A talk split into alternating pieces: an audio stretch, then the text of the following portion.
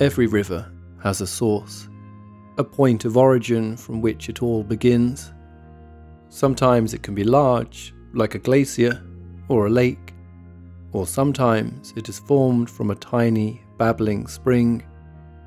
Other times, like in the case of the river Cecina in Italy, it begins on the slope of a mountain, formed over time from what starts as just a few drops of rain, landing like tears onto rock and earth, sliding down the surface in gentle, silent rivulets. Gradually, the rivulets converge or collect in pools, spilling over finally as gravity takes hold.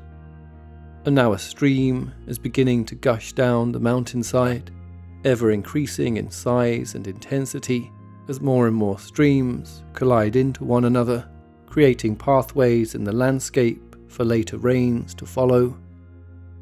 And as these pathways converge into one, it deepens and grows wider until, from what began as only a few drops of rain, an entire river has emerged.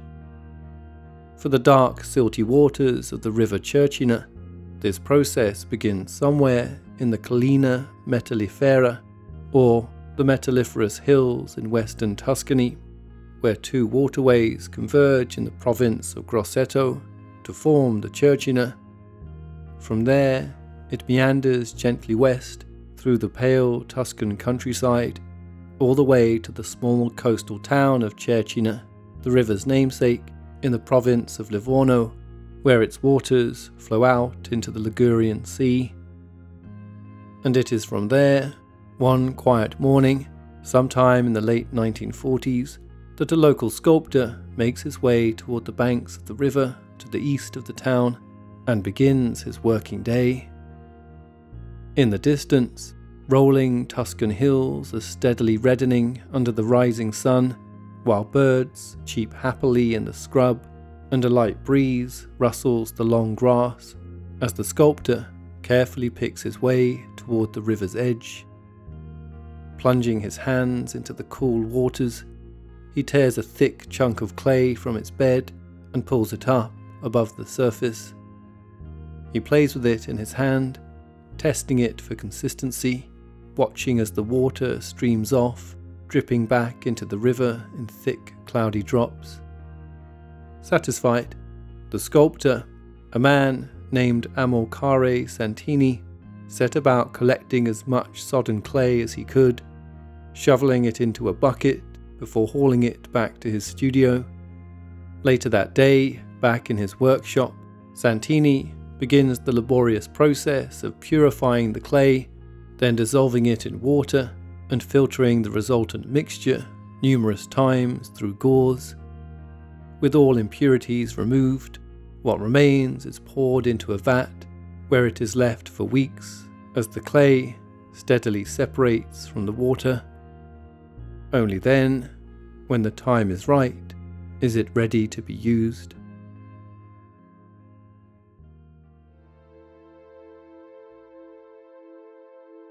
At first, Santini doesn't quite know how to begin as he takes a large ball of the clay and tries to visualize the gentle folds and contours of the shape it must become, when suddenly he is struck by a sudden bout of inspiration.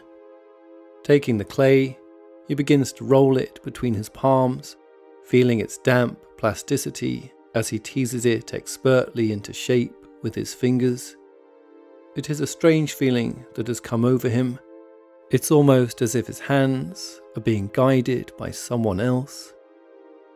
First, he constructs the torso, before moving onto the arms, and finally, what will be the figure's head begins to emerge. On he continues over the course of three days until finally the piece is finished. As he sits back to admire his work, what stands before him is a 30 centimetre high bust of Mary, the Virgin Mother of Jesus.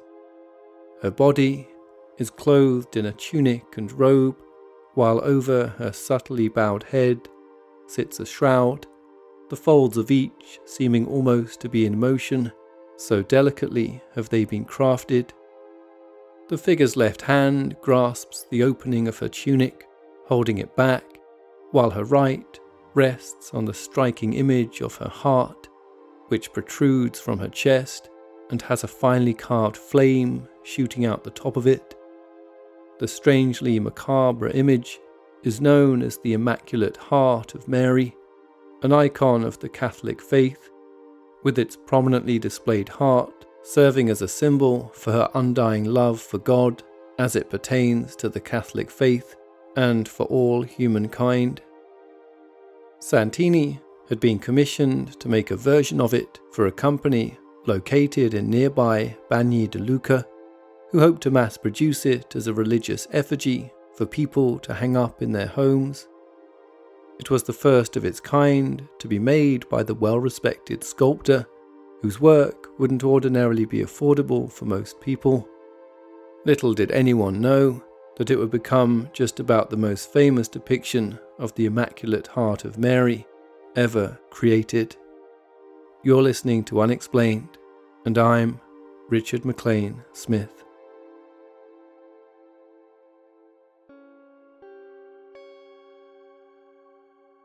Once finished, Santini's sculpture was sent to a factory in Bagni di Lucca where moulds were made of it before being promptly added to the production line.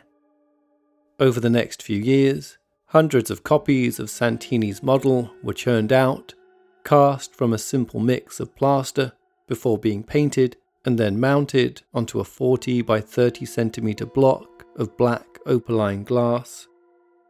In early 1952, just one such model emerged from the production line, no different from any of the others that had come before it, with its sad, forlorn eyes painted sky blue in colour to match its robe, while its prominent heart was given a striking scarlet hue.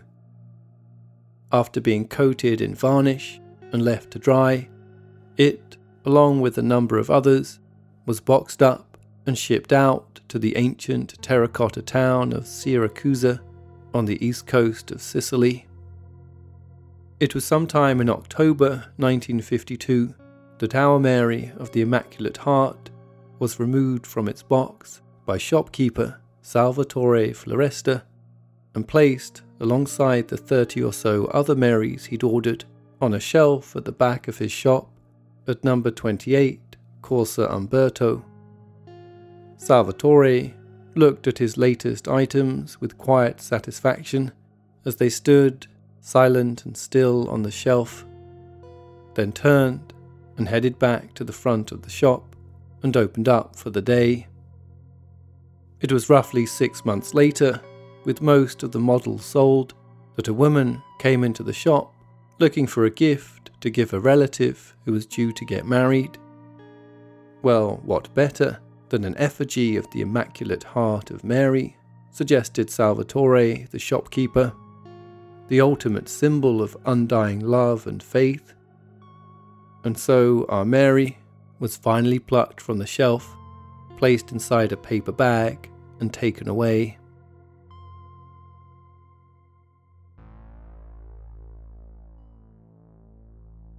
Twenty year olds Antonina and Angelo Iannuso didn't quite know what to make of the thing. Although they'd been polite and courteous when they received it at the wedding, in truth, neither were especially religious and had little interest in an effigy of Mary, not least of all one that was so garish. Not having the heart to throw it out, however, they eventually decided to hang it above their bed, perhaps hoping it might, in the very least, bring them some good luck. The couple were married in late March 1953, and with only Angelo working, carving out a modest living as a labourer, the pair had moved into Angelo's brother's home on Via degli Orti di San Giorgio to live with Angelo's brother and his wife. It was only a week or so later when Antonina fell pregnant. Perhaps the effigy of Mary had brought them good luck after all, they thought as they delighted in the news. It wasn't long, however, before Antonina noticed strange things occurring to her body. It started with a swelling in her hands and face, Then her urine began to darken, going almost slate grey in colour. At first, she assumed it was a natural side effect of the pregnancy, but then the headaches started up. Steadily, they grew worse and worse, each time Antonina feeling that she might pass out from the pain, until one day she collapsed to the floor. Her husband could only watch on in horror as her face twisted into a hideous rictus and her body began to shake uncontrollably. Having eventually come round, Antonina was finally taken to see a doctor who gave her the terrifying news that she'd developed toxemia, an old fashioned term for what would be described today as preeclampsia, a condition which causes high blood pressure during pregnancy and can lead to serious complications if left untreated. Antonina, however, had entered the later stage known as eclampsia and her prognosis was not clear. And despite the doctor's best efforts, her condition only seemed to worsen. Steadily over time, if the terror of possibly losing her baby wasn't enough, Antonina began to go blind.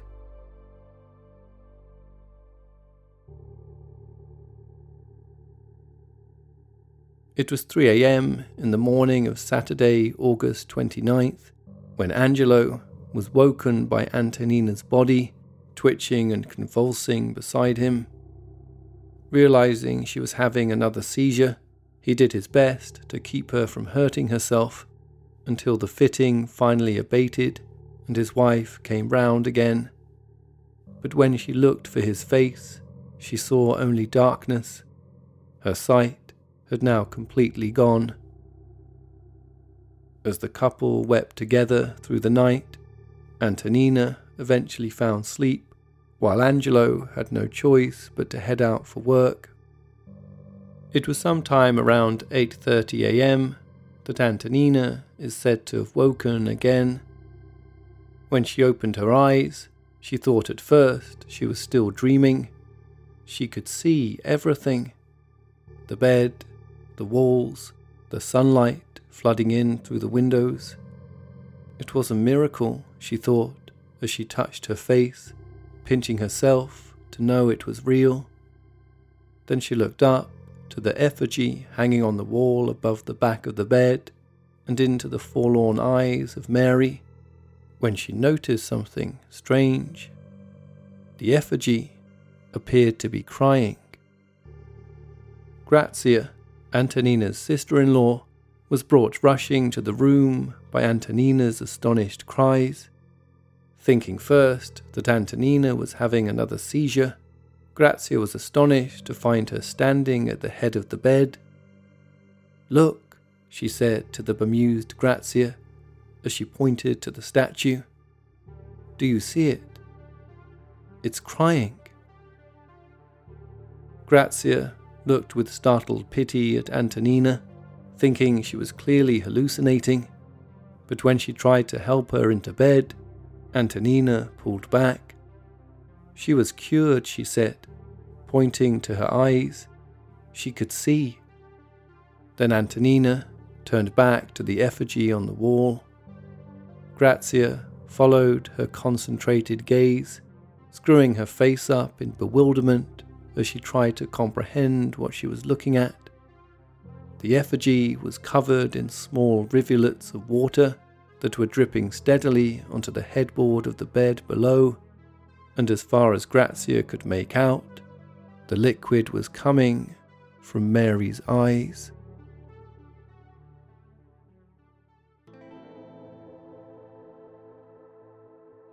Completely dumbfounded, Antonina and Grazia along with Angelo's aunt, who was staying with them too, grabbed the effigy from the wall and ran immediately into the street. As they showed it to their neighbours and anyone who was passing by, one by one, the plaque was taken and stared at in disbelief, the eyes dabbed, and the material examined for any sign of water seepage, but nothing was found. And yet the tears continued to fall. with many neighbours aware of Antonina's recent health struggles, to see her then standing before them, positively glowing, it was clear to them all that a genuine miracle was taking place right in front of their eyes.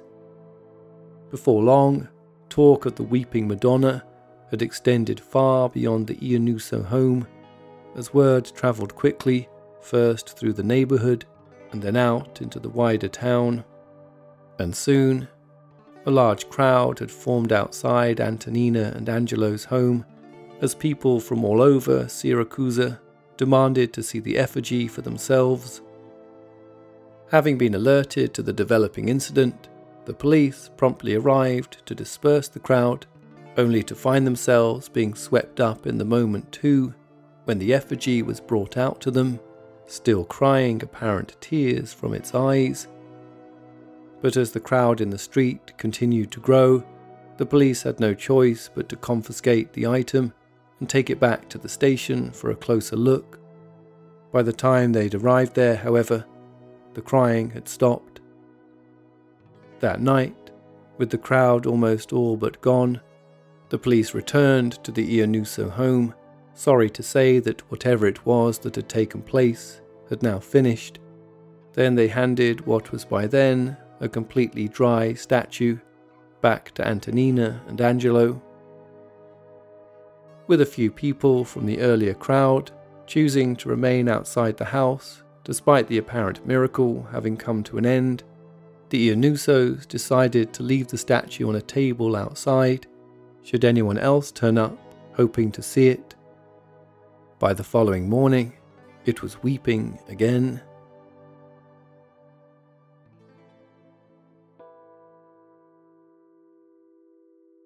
On the second day, Sunday, August 30th, the Archbishop of Syracuse, Ettore Baranzini, travelled to the Iannuso home, where he too claimed to witness the weeping. So stunned by what he'd seen, he rushed back immediately to his official residence and began organising a scientific commission to have the object formally analysed. All the while, Word of the miracle in Syracuse continued to spread. As hundreds descended once more to Antonina and Angelo's home, the couple decided eventually to simply nail the effigy to their front door so all could see it and touch it if they so wished. Many even brought pieces of cloth and wads of cotton in an effort to harvest the tears to keep for themselves.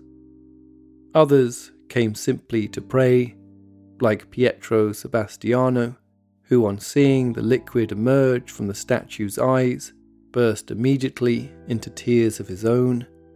Feeling suddenly ashamed for crying so openly in public, he then turned round to find that everyone else there too was crying. It was early on Monday, September 1st, that Archbishop Baranzini's commission arrived at the Iannuso property.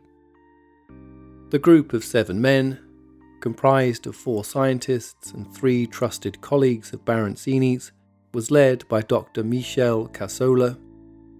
Cassola was an avowed atheist and had been chosen by Barancini for that precise reason.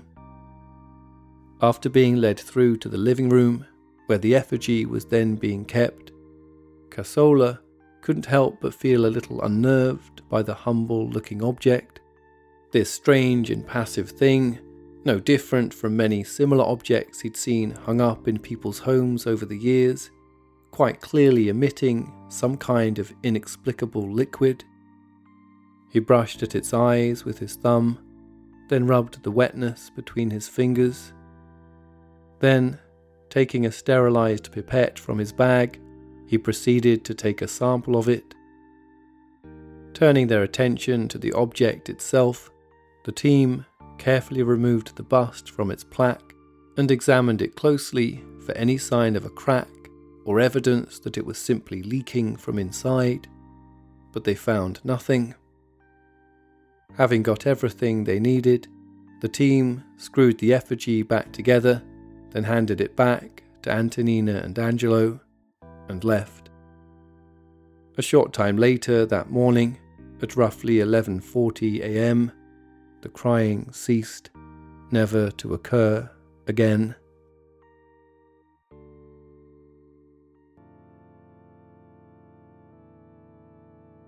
Madonna delle Lacrime, or Our Lady of the Tears, as the peculiar object would come to be known, was said to have wept on 58 separate occasions over a total of four days before it stopped. This apparent weeping was also filmed by a local cinematographer, the footage of which can be seen on YouTube. For some, with the crying having finished, the miracle was now over. For many others, however, it was only just beginning. On the afternoon of Saturday, September 5th, a young girl called Enza Moncada, who'd suffered from the paralysis of her right arm since she was a baby, was said to have been brought from her home to kneel before the effigy in the hope that it might cure her. As she was led through the crowd, which had remained as large as ever, many began to pray for her. While the young Enza stood underneath the plaque, a piece of cotton was brought forward still apparently damp from the idol's tears collected almost a week before, and applied to her right arm. As the crowd watched on, some began to chant, Long live Mary, long live Mary, when suddenly the young girl's arm began to twitch, drawing gasps from everyone around. And then it was rising, higher and higher into the air Enza's mother burst into tears as her daughter stood before her, gleefully waving her once paralyzed arm high above her head. It was four days later when Dr. Michel Cassola published his team's findings. According to them, incredibly, the liquid taken from the effigy was found to be comprised of a watery solution of sodium chloride with traces of protein just like human secretions. The liquid was then put through a series of chemical reactions, the results of which were found to mirror almost identically the results of similar tests conducted with human tears. As a direct result of these startling revelations, priests all over Italy reported a huge surge in members of their congregation visiting their confession boxes suddenly spurred on by the now seemingly verified miracle. Dr. Cassola's team also examined around 290 reports of inexplicable healing, such as that apparently experienced by the young girl Enza Moncada. Though most were dismissed, as many as 105 are said to have been considered of special interest to the Church.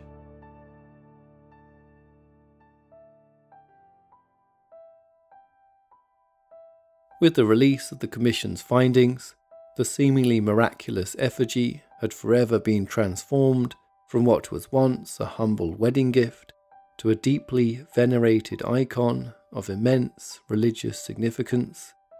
As such, it had effectively ceased to be the private property of Antonina and Angelo Iannuso.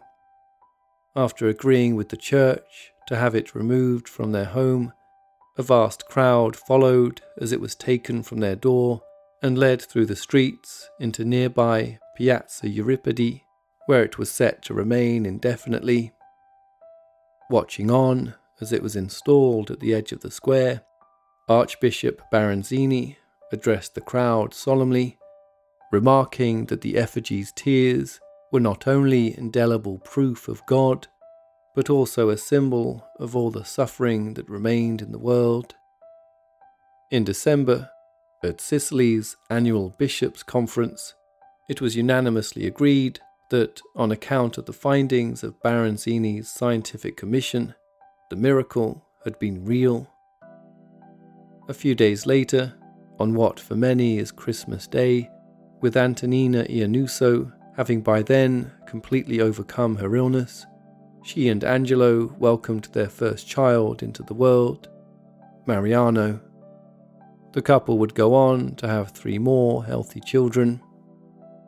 The following year, the Vatican confirmed the findings of the Bishops' Conference, with Pope Pius XII also declaring the miracle to have been real. The Iannuso effigy remains the only article of its kind to be formally recognised by the Roman Catholic Church. And as its mythical status continued to grow over the years, it was eventually decided to build it a sanctuary of its own.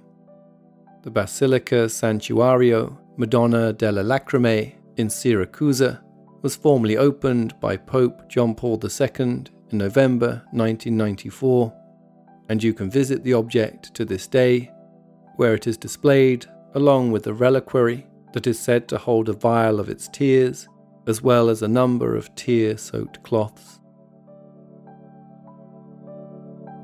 If you enjoy Unexplained and would like to help support us, you can now do so via Patreon. To receive access to ad free episodes, just go to patreon.com forward slash unexplainedpod to sign up.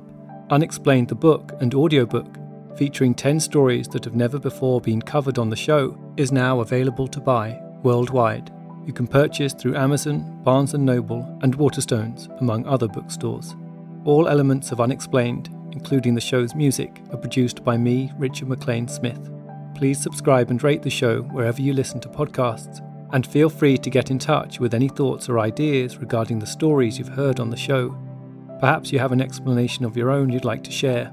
You can reach us online at unexplainedpodcast.com or Twitter at unexplainedpod and Facebook at facebook.com forward slash unexplained podcast.